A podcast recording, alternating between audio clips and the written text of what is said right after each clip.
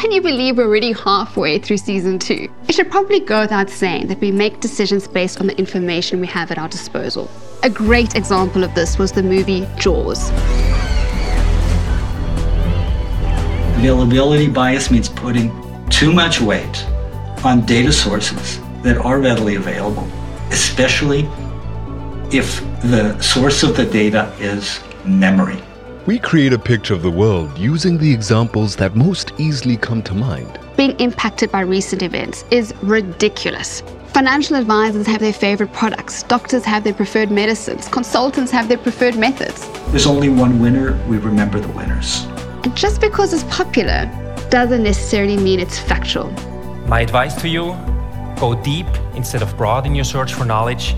You will be more healthy, more wealthy, and more wise.